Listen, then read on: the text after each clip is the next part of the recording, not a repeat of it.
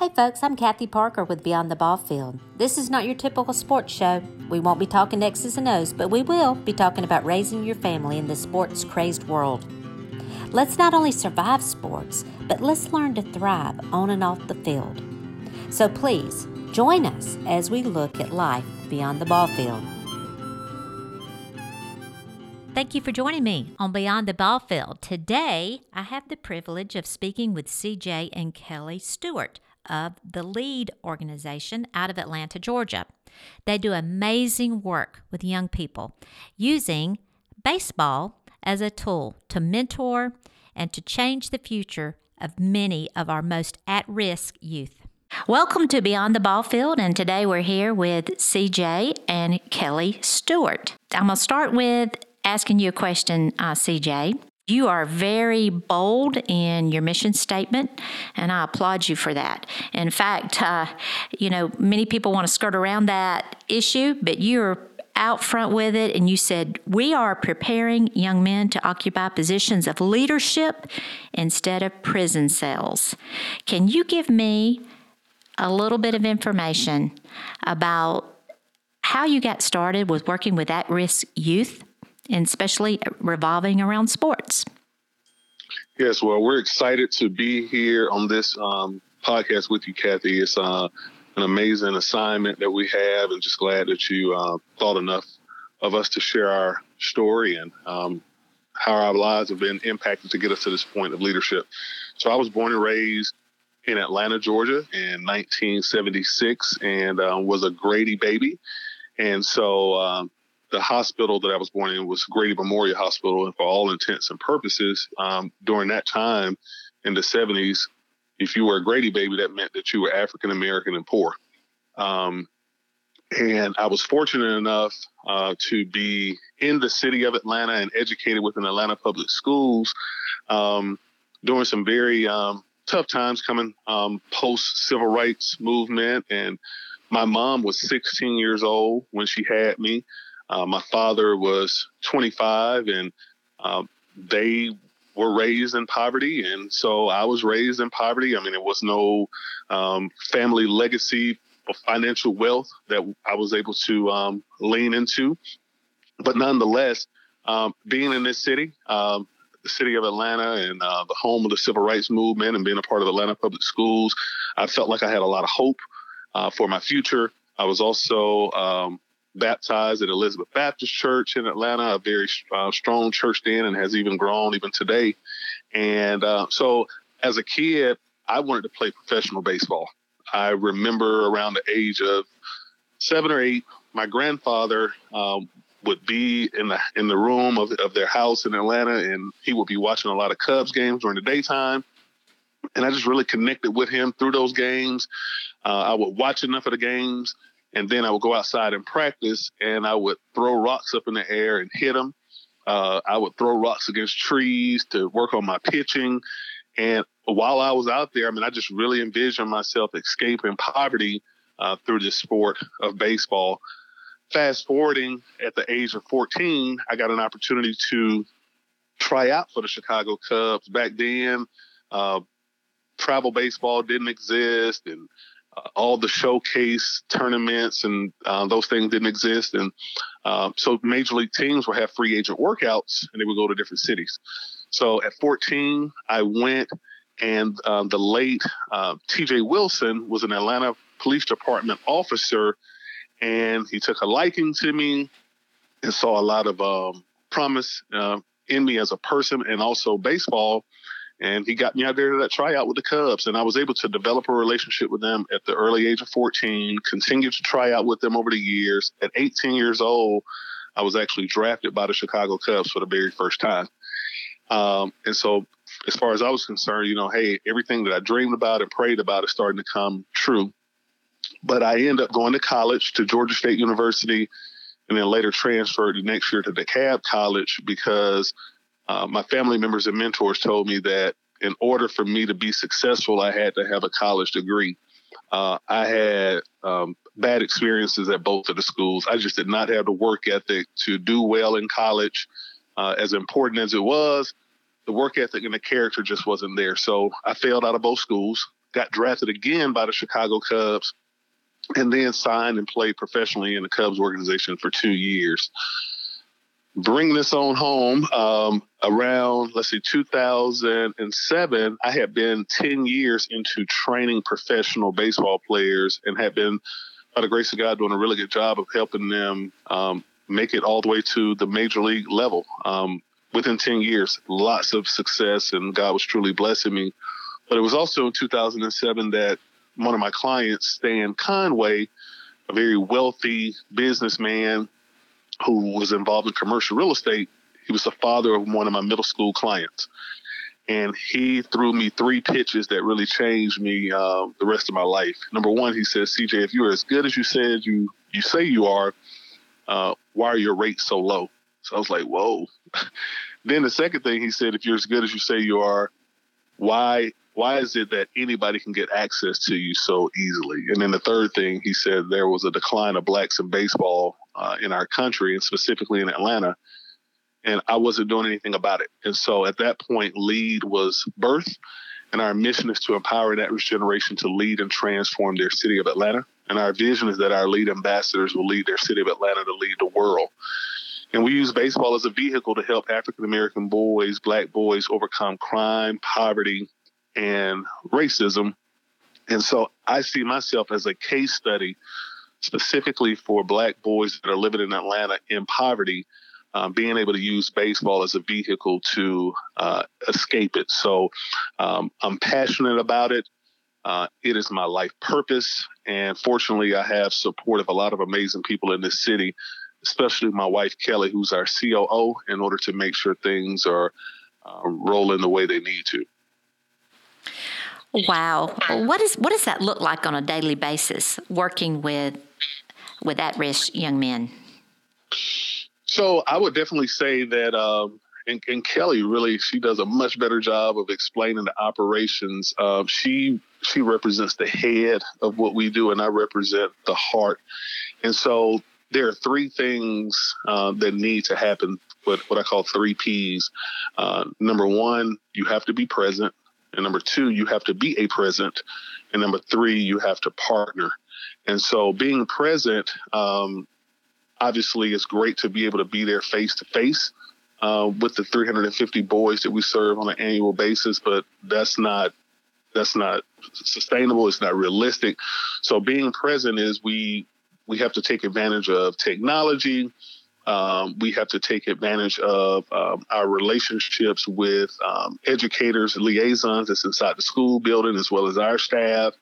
Um, and then just the constant uh, interaction that we have with the boys on a um, on a monthly basis throughout the year. So being present is not just face to face, but leveraging technology, and especially nowadays with the coronavirus pandemic, um, we we us leveraging that is even more important.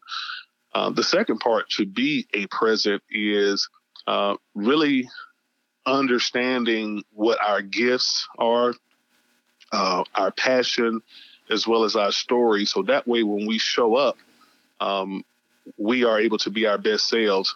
hurting people hurt people. And so the last thing that our boys need is people that are in their lives of leadership um, who are apologizing for the gifts that they have from God. So when I show up, uh, I'm showing up on purpose. I have a story.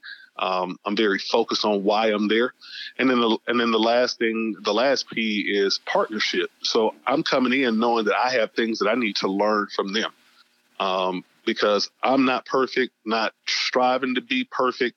Uh, I have a lot of weaknesses, and there are even times where uh, sometimes I'm talking too much, and they'll in their own way, Coach CJ, uh, I get it. You're doing too much talking, and so I show up every day to learn from them as well as also um, coaching them. So uh, be present, be a present. Okay, and then with you mentioned the coronavirus, and that has to be have a significant impact on on your youth that live in poverty. Can can you tell us how it sort of differs and what it looks like for uh, these young men who live in poverty, many of them from single parent homes, and just how severe the situation is for them. Well, I would say, Kathy, um, the single parent home piece is um, I would set that aside for right now, simply because, um, you know, there are parents who there are children who are growing up in single parent homes who still get what they need. You know, that old um, proverb of "it takes a village." So the biggest threat to our children um, is first and foremost the issue of poverty. So I just want to paint a picture for you of our district and um, the students that we live in and what, what their world looks like. So we are a partner of Atlanta Public Schools. That is the school district here uh, in the city of Atlanta. And we have about 52,000 students in the district overall. Uh, about 75% of those students are black students. About 75% uh, of the overall population in APS is at free or reduced lunch. About 77% of our overall population is economically disadvantaged. Uh, we have a 24.1% student mobility rate. What that means is about 12,500 students are transient, uh, either due to homelessness or to effects of gentrification, uh, in this city. We have the worst income inequality in the United States here in the city of Atlanta. The poverty rate is 24%, which means about one in four people are living in poverty in the city of Atlanta. So, as you can see with those stats, just a regular day is about survival, is about scarcity, is about uncertainty. So, with this pandemic that has come upon us, you know, trying to make sure that you have the necessities when your job is cutting your hours, um, when you're already trying to make it off of, you know, $800, $500 a month, but now your hours are being cut and your kids are home uh, now through the week. So even if you are receiving some type of SNAP benefits um, with kids at home all day, every day, your resources are depleted faster. So, um, when you're living in poverty, you know, you don't need anything else to uh, exacerbate that situation. And that's exactly what this corona pandemic has done. Well, in our uh, many of us, uh, we we have stories, and and and we have kids that we know at the ball field, and there's tremendous disappointment. Uh, there's um, concern about what their next step may be, whether they're going to be um, the classes they need for college, the um, whether their season uh, lo- losing that season um, is going to affect their ability to be recruited. But I want you to share, you don't have to share names, but maybe a situation that could really help us open our eyes to see that there are hardships uh, when it comes to poverty in some of these situations that that many of us might not even know are existing, but we need to know exist. Can you share a, a story or two with us? Yeah, so I would say overall, you you know yourself, Kathy, just from the whole um, recruiting um, process that you know this is a losing a whole season for a lot of student athletes uh, hurts their uh, possibility of being recruited um, to play baseball at the next level, which is something that you know our boys have been working on since they first stepped on the baseball field, whether it was t-ball or whatever. So it's disheartening to lose that opportunity. Um, we also have uh, a lot of boys in our organization who know that they're not going to be able to play baseball on the college level, but this was their senior year and their last opportunity to play for their school. So that has been taken away from them.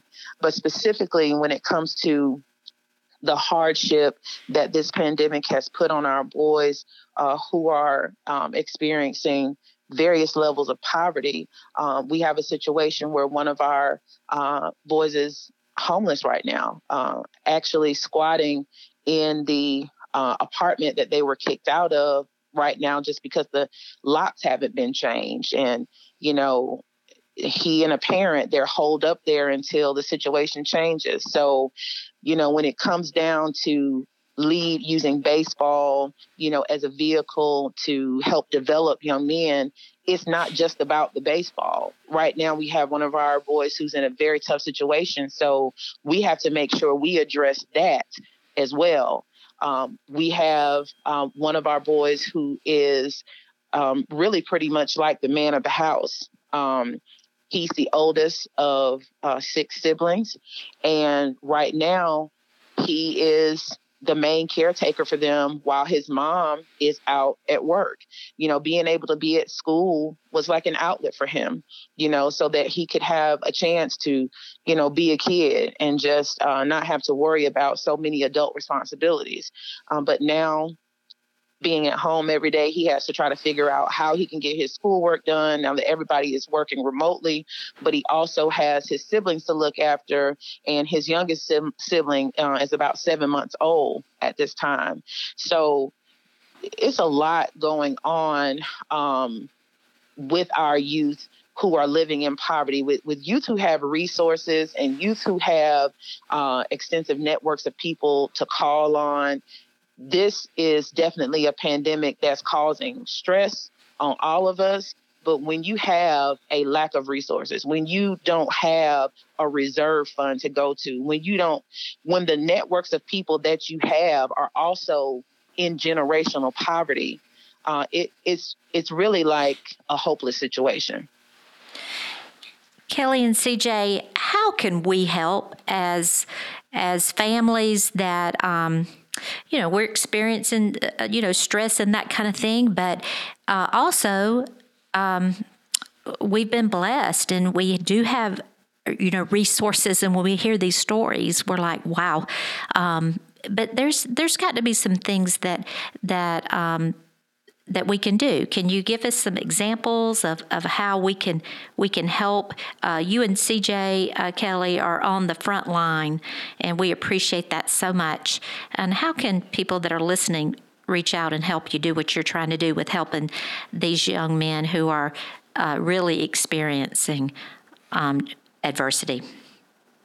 Well, the first thing is to understand that no one nonprofit um, in the city of Atlanta or in the city in the cities where your listeners live can handle all of the need that's out there. It's going to take um, the whole nonprofit community. And I would ask your listeners to understand that it's going to take more. Most of us made our budgets at the end of uh, Q4 last year, um, maybe early Q1 this year. When we made our budgets, we did not incorporate anything in our budgets for a pandemic like this. We had no way of predicting this. So our resources are being taxed uh, differently and in ways that we did not imagine. So even if you've already given to your favorite nonprofit, please reach out to that nonprofit to say, what else do you need? If you have that abundance, reach out to them and say, I know I've given you or pledged already, but what else might you need in the wave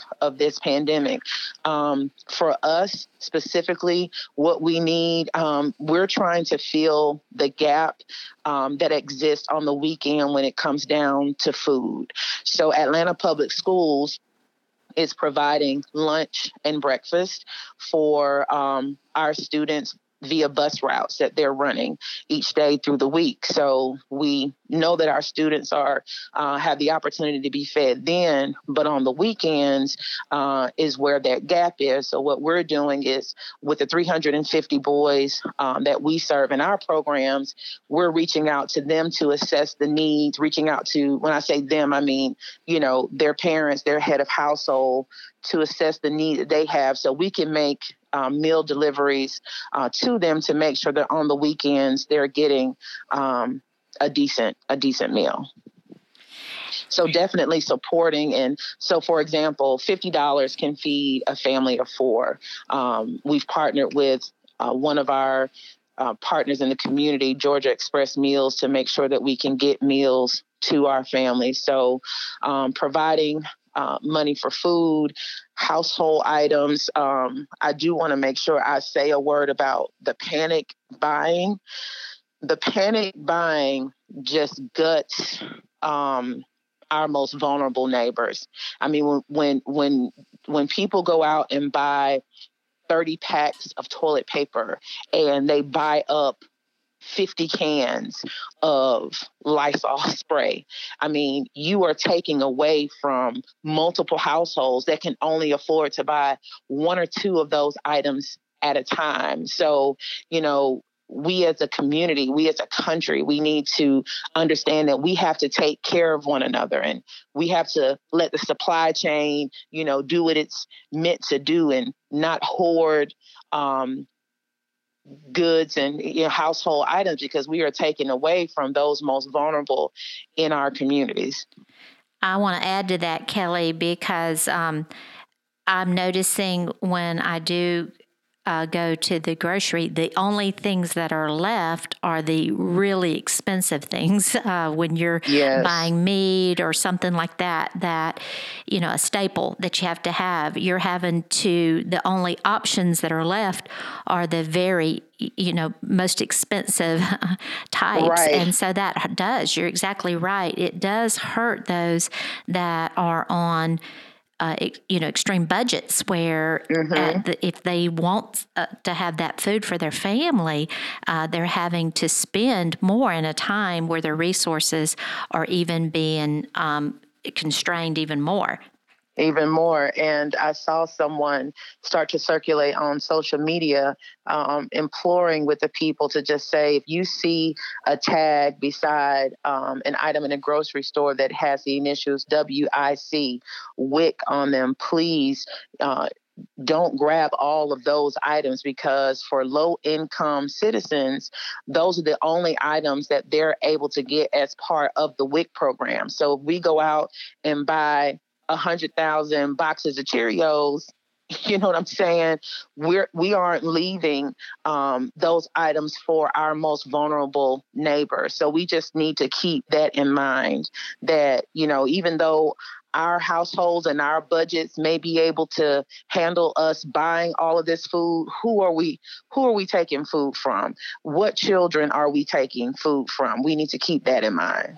Absolutely. Great great example of that those WIC products, um, dairy products, and things that have, uh, like you were talking about, Cheerios, those kind of things that are staples uh, mm-hmm. for families. We need to make sure that we leave that and only take what you need. Absolutely. Only take what you need. Yep. Okay, so giving to leading, I love it that you said $50 would feed a family of four. Is that per weekend or how, how long that, does that go? That's a that's a dinner for the day. That's fifty dollars feeds a family of four with dinner for for the day. So our plan right now is to go out on uh, Saturdays uh, once we raise some funds to get our first um, bulk of meals prepared. So we plan to go out on next Saturday and we'll feed who we can feed for that day and we'll continue to raise funds so we can feed as many uh, families as we can feed. You know, the thing, Kelly, is that there are a lot of people who can give $50. And so right. the way to do that would be to go to your website. Is that the best way? Yes, our website address is lead, L E A D, the number two, legacy.org. Lead to legacy.org. On the main page of our website, there's a donate button in the top right corner. Um, and you click that donate button uh, to give. It's just that simple and then um, they may want to give 250 and feed a family for the month. So anything Absolutely. would be appreciated. And you know it adds up doesn't it kelly? It really does. And it's more than just a meal. You know when when you can go out and hand that meal to somebody who is at their lowest point just to know that there were people out there thinking about them to make sure that their family ate. Because one thing this pandemic has caused a lot of us to do is to retreat within ourselves and to only worry about ourselves. So when you can see evidence of people out there that are concerned about you, uh, especially at a time when anybody could understand you being only worried about your own family, but you see that people are still concerned about others, that's like a a shot to the spirit to say hold on you know things are things are not as bad as they they seem and things are going to get better Absolutely. And this time where we're having to really focus on on looking at our assets and looking at what we can share and looking right. at you know we can either we have two choices here we can turn inward or we can look outward to see how we can we can help and kelly right. my my prayer is that this uh, pandemic won't won't you know that it will be over soon but mm-hmm. when it is over I think that it would be such a disgrace if we all went back to life as as, as usual and normal. Um, we need to remember, and I think this is a time where maybe our eyes can be open. And CJ, in his testimony in the very beginning, what an example of a young man who escaped poverty and then had a good life, had a wonderful, beautiful family, but mm-hmm. then decided, hey, what am I doing to give back? And for many of us who have raised athletes, we spend tons of time and money and effort at the ball field.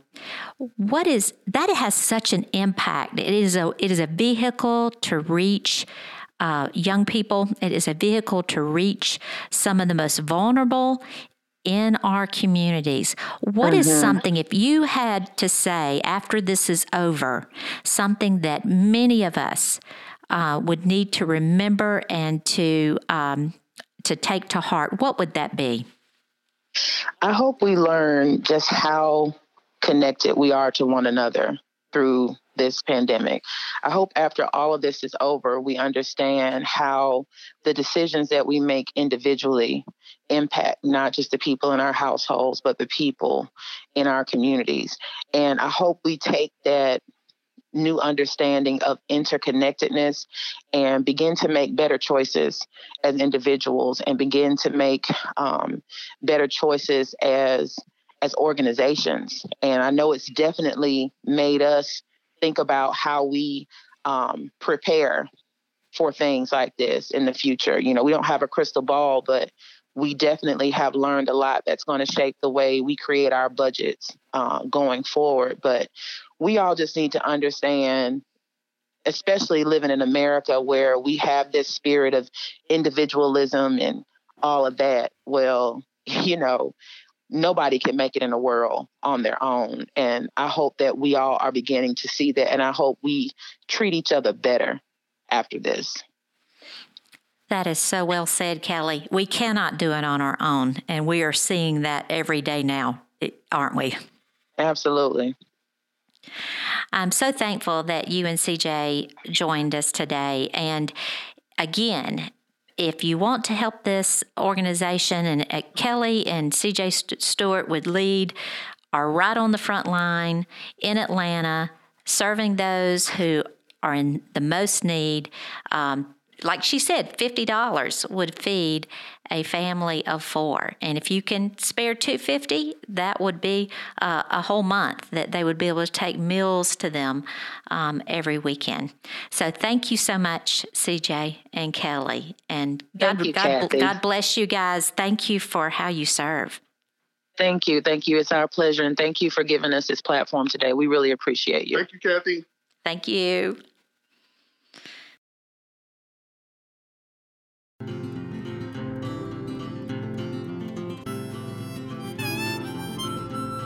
Thank you for joining us on Beyond the Ball Field, where we are using lessons learned in sports to positively impact our family and others. And for more information of how you can be a positive influence beyond the ball field, go to our website, beyondtheballfield.com.